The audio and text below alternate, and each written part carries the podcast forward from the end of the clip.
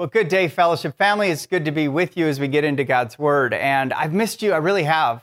And I've missed this place. Isn't that kind of weird? But I decided not to teach out of my home today, but rather to come back to church. I just like the place. And so I'm kind of in a weird place. We're kind of looking out over the side of the worship center.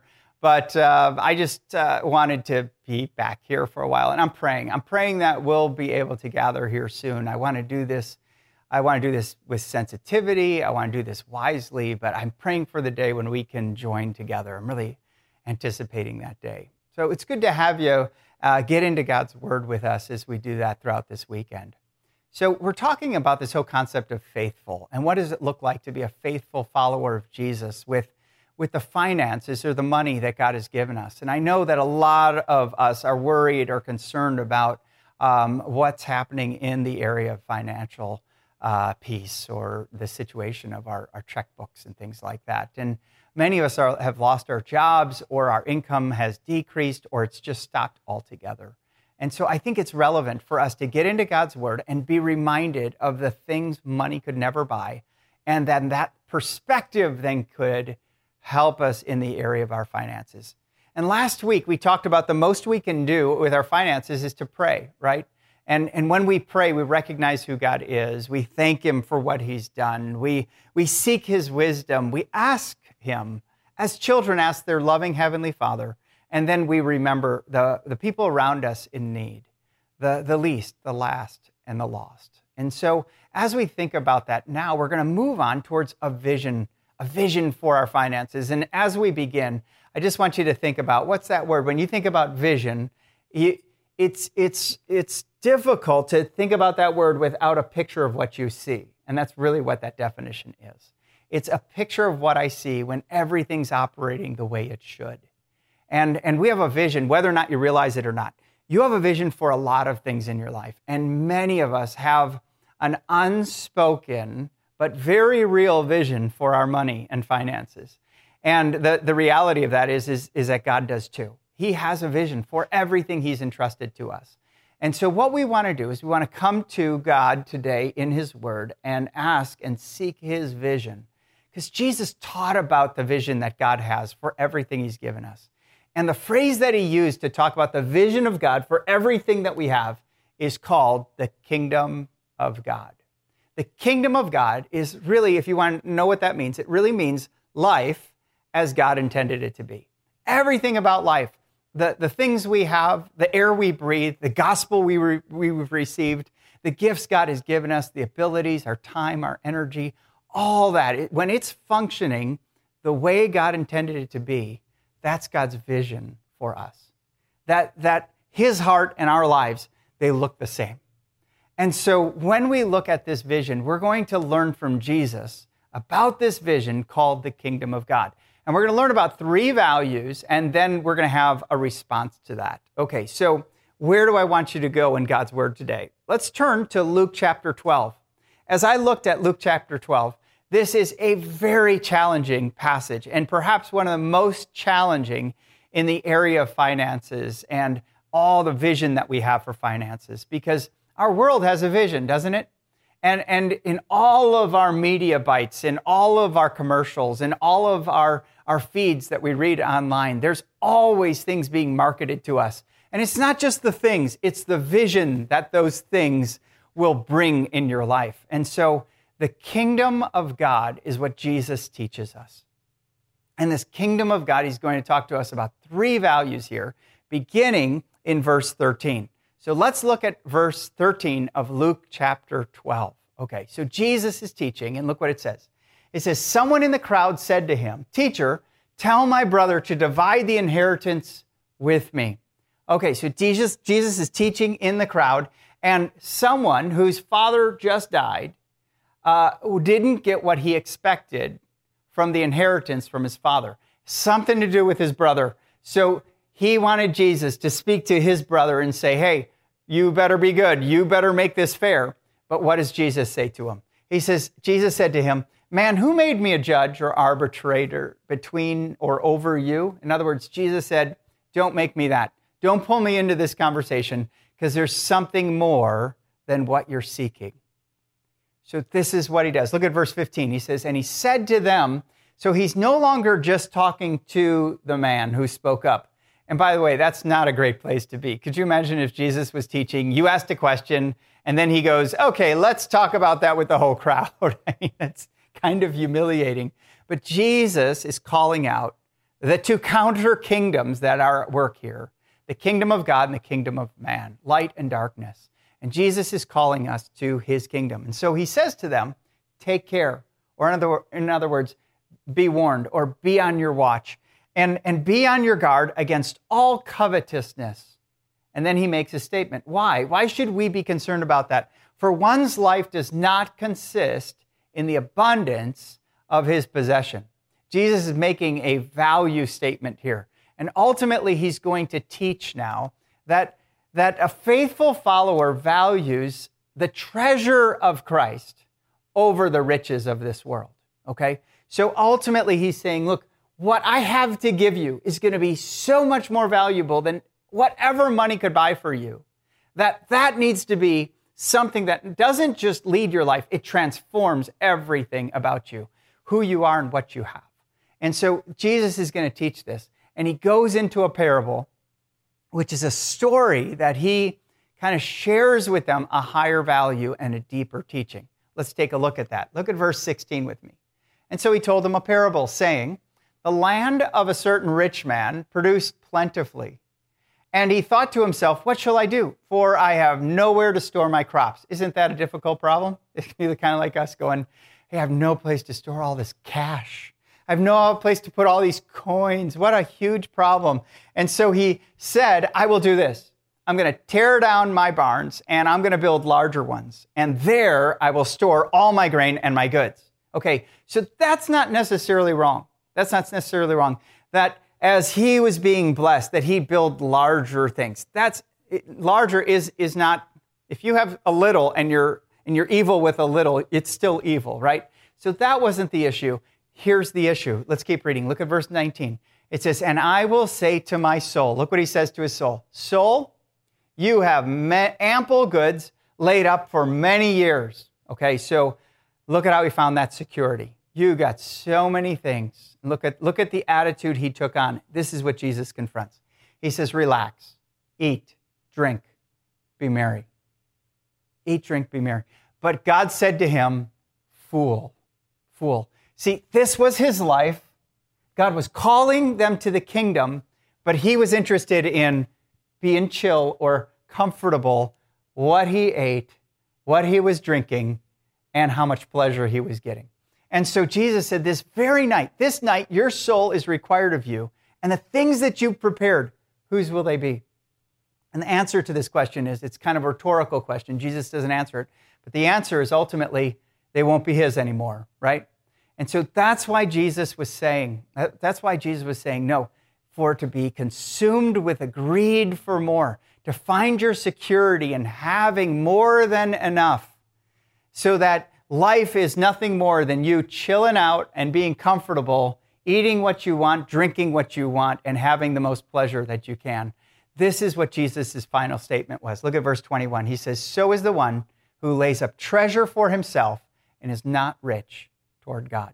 Okay, that's the picture. That's the picture. Someone, we're all called into treasuring Christ over the riches of this world. What does it mean to treasure Christ? Well, Let's take a look at some other passages that mention it. Paul says in Philippians 3 8, he says, Indeed, I count everything as loss because of the surpassing worth or value of knowing Christ Jesus, my Lord.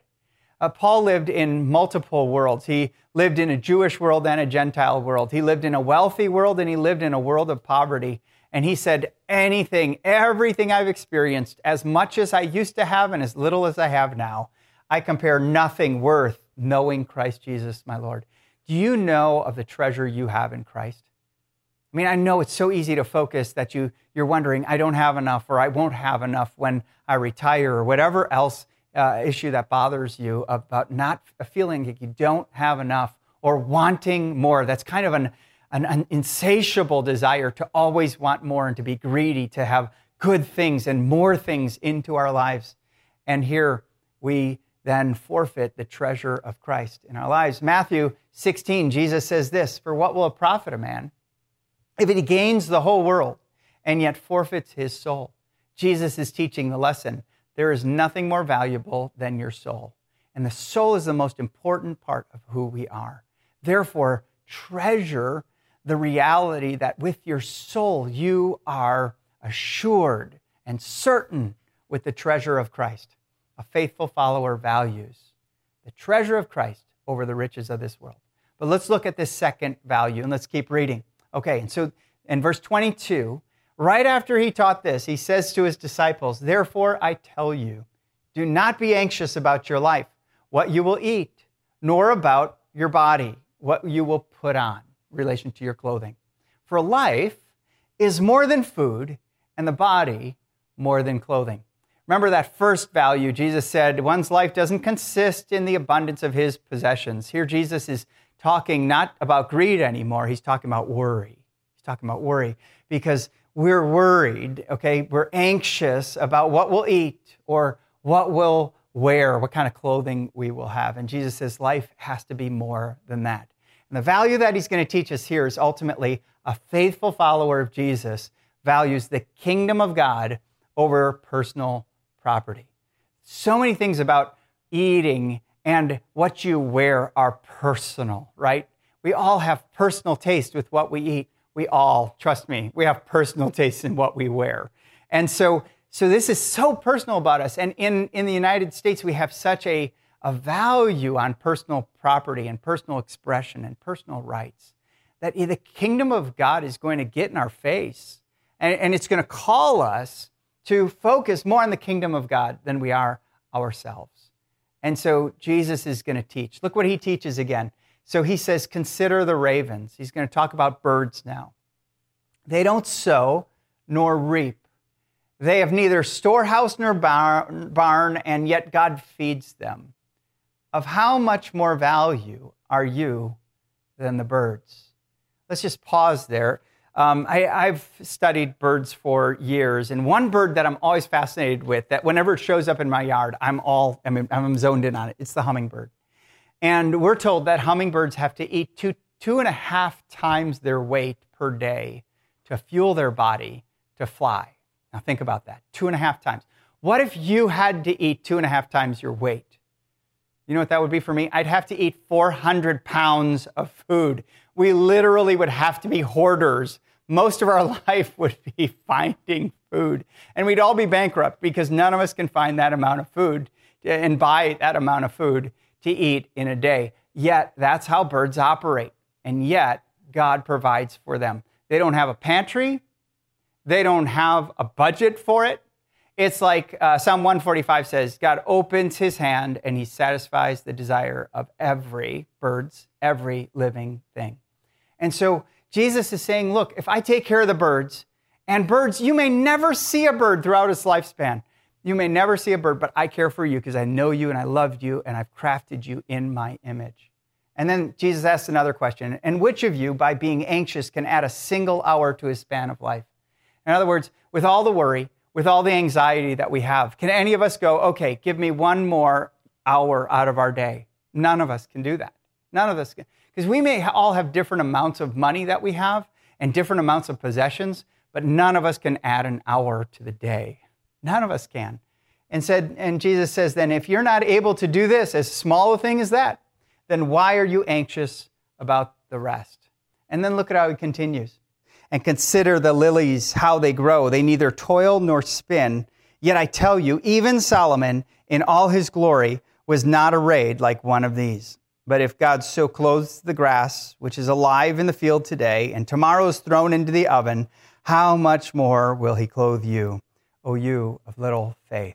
And we'll just finish this out. He says, and, and do not seek what you're, what you're to eat and what you're to drink, nor be worried.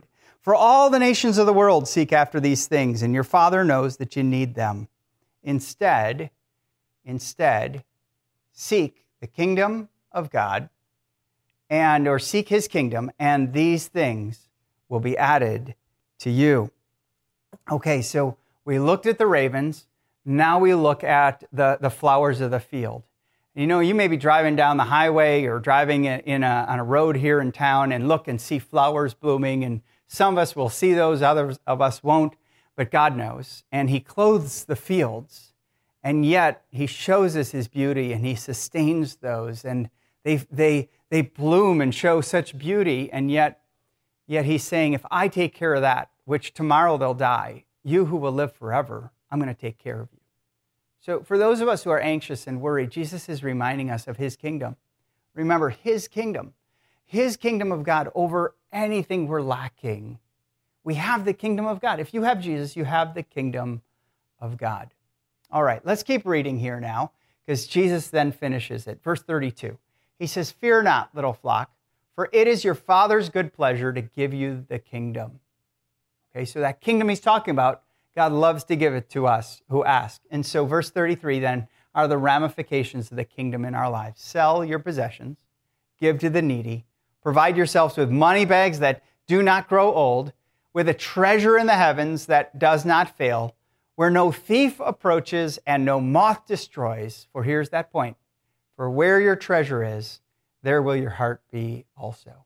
Okay, so let's just try to get our minds around this. Jesus is, we started out with a rich man who had so many things that his barns wore out and he had to build new barns. And here Jesus is saying, No, when my kingdom and my treasure is in your life, I, ultimately your life is in a trajectory where your money bags, ultimately your eternal wealth in God, that it never, it never grows old. And a treasure that's never gonna, even though the stock market crashes, that treasure in Christ, it's in the heavens, it's not on earth, it won't fail and no one can take it from you. No thief approaches, and nothing, nothing can destroy it. It's kept in heaven for you. So therefore, so therefore, treasure. Find your treasure because your heart always follows your treasure. You, if, if I followed your spending, I'd find your heart.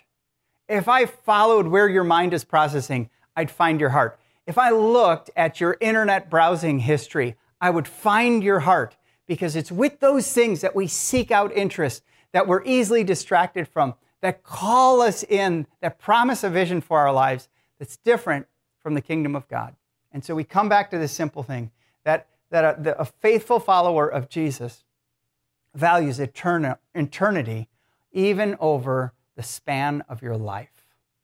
Okay, so let's bring this together as we finish this whole conversation up. If Jesus is teaching that it's much better to value the treasure of Christ over the riches of this world, then a faithful follower lives in a way that receives and lives the treasure of Christ. Let me just ask you right now before we move on whether you're part of fellowship or whether you're just watching right now and, and connecting with us from around the area, around the United States. Have you received the treasure of Christ? The scriptures and Jesus was very clear this is nothing that we earn, nothing that we deserve, nothing that we can, can be good enough to get in with. This is something we can only receive. We have the riches of God in Jesus. Jesus lived for us, He died for us, He rose again for us. And so coming to Him and receiving this treasure is not something that's owed us. It's something, though, that's given, freely given to us at a great cost to God, that all we have to do is receive it. And you and I can receive that by faith. Faith is trusting in Jesus to do something for you that you can't do for yourself. So I just want to encourage you if you're here at this point in your life where you've realized, I want the treasure of Christ, but how do I get it? It's not in going to church, it's not in being a good person, it's in trusting Jesus who lived and died for you. Right now, you can receive this treasure by simply taking a step of faith, asking Jesus who lived for you and died for you and rose again for you to forgive your sins and restore you back to God. And, and you can do that just by a prayer, a quick prayer. Jesus, thank you for living and dying and rising for me. I believe in you and I receive the treasure of forgiveness, the treasure of relationship, the treasure of your character in my life. If that's you, please let us know. Please let us know so because we have a book for you we'd love to give you and encourage you as you begin this walk with the greatest treasure that you've found the treasure of Jesus Christ. And if you've received this treasure, live this treasure. Is Jesus the greatest thing about Jews? You can lose everything in this world, and that's exactly what first century Christians did. They lost everything in this world, but because they had Christ, they could have joy and they could have hope. When you have the treasure of Christ, you can lose a lot of things around you and still be rich with God. And so the second value this is if if if we're to value the kingdom of God over personal property, then then what Jesus is teaching us is, is then is that a living faithfully then seeks the king and his kingdom. And the only thing I want to say on this, it's so easy to love the things of God without loving God. Of seeking what God gives us, He gives us peace. He gives us, he gives us joy. He gives us hope. But we don't necessarily want Him. It's kind of like if you fell in love with the ring, but not the person to marry. Ready? I mean, that, that's, that's a picture of what it could be of wanting a rich person without wanting a relationship with a wealthy person. And, and Jesus is really calling us to Him first, because when we seek Him first, all these other things will be added to us. And so, right now, what are you seeking right now? Jesus is calling us to seek the kingdom of God. And in order to seek the kingdom of God, we've got to seek the king, the leader, the, the one over his kingdom. We need to allow to let him rule in our lives and to lead us. And the final thing that I want to share with is if we're called to eternity over our lifespan, then, then here's a word. I'm going to give you a phrase, but I'm going to explain it. Then living faithful fully ultimately means leveraging the dash for the things that last. Now, when you think about the dash, let me just put one up there on the screen. This dash represents the day you were born with the day that you die. Okay? And so this dash is everything that happens in between. If you were to go to a cemetery today, you would see the dash. You would see a day when they bo- were born and a day that they died. And right now, if we're all still living now here, this is the dash. This is what we're living. And, and if I view time as something that's eternal and that I'm an eternal being, which we are, every one of us, our souls will live. That's why our souls are the most important parts of us.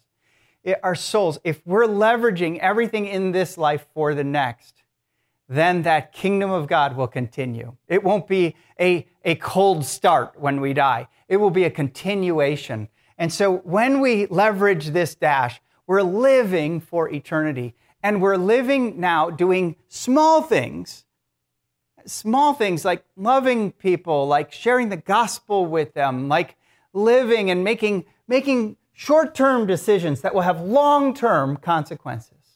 Now, Fellowship Bible Church, our mission is helping people find and follow Jesus Christ. Why? Because we believe everyone lasts forever.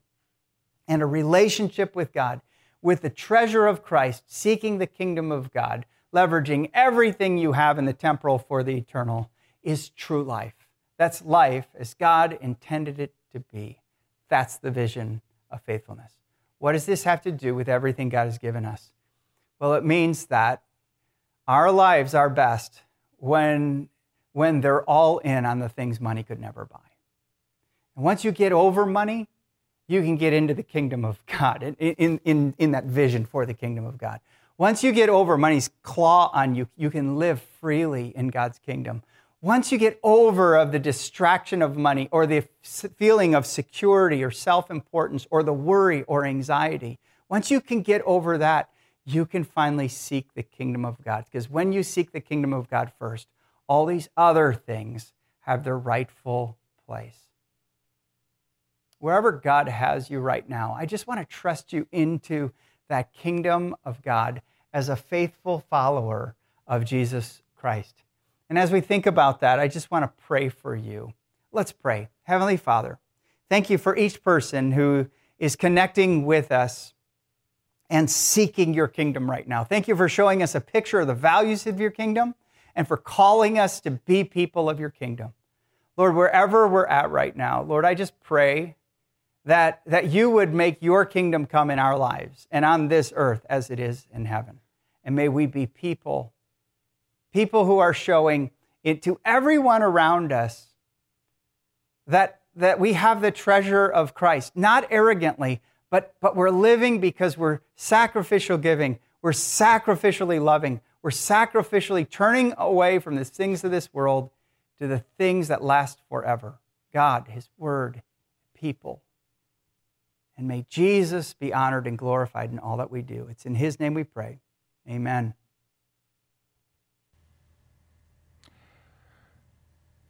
Hmm. Were you listening to Pastor Joe's message and maybe something struck a chord? I remember being a youth pastor, and one of the things I used to do with my student leaders is I used to take them out to a graveyard um, right before sunrise. And I would have them go around and read headstones. And then we would go have breakfast, and I would ask them if their life could be recorded on only a headstone, what would it say? What did they want it to say? And how could they live their life today so that what was recorded on their headstone would be what they wanted? Well, here's one thing for sure. If you don't know Jesus Christ as your Lord and Savior, then what's there on your headstone will be all that can be written. It will end right there. And so, if you made the decision to follow Christ um, during Joe's message, I want to encourage you to text FBC1 to 41411. Not because we want a lot of information from you, but simply because we want to walk beside you and help you take your next step. If maybe your next step is baptism, if you've already stepped over the line of faith and placed your trust in Jesus Christ as your Lord and Savior. Well, you know what? Next week, we're excited. We're going to be telling you how we can get that done even during this time of physically uh, distancing. So make sure to also text us at FBC1 at 414111, and we would love to set that up for you. Or maybe you've stepped across the line of faith and you've been baptized and you're wondering, what is my next step? Here's my challenge for you ask yourself, if you were to die today, what would your headstone say? Is that what you would want it to say? And how can you begin living today so that what is said, just in those few short words, really match the goal that you had? We want to continue to power up, pour in, and spill out. Now we're going to toss to Keelan for a children's message.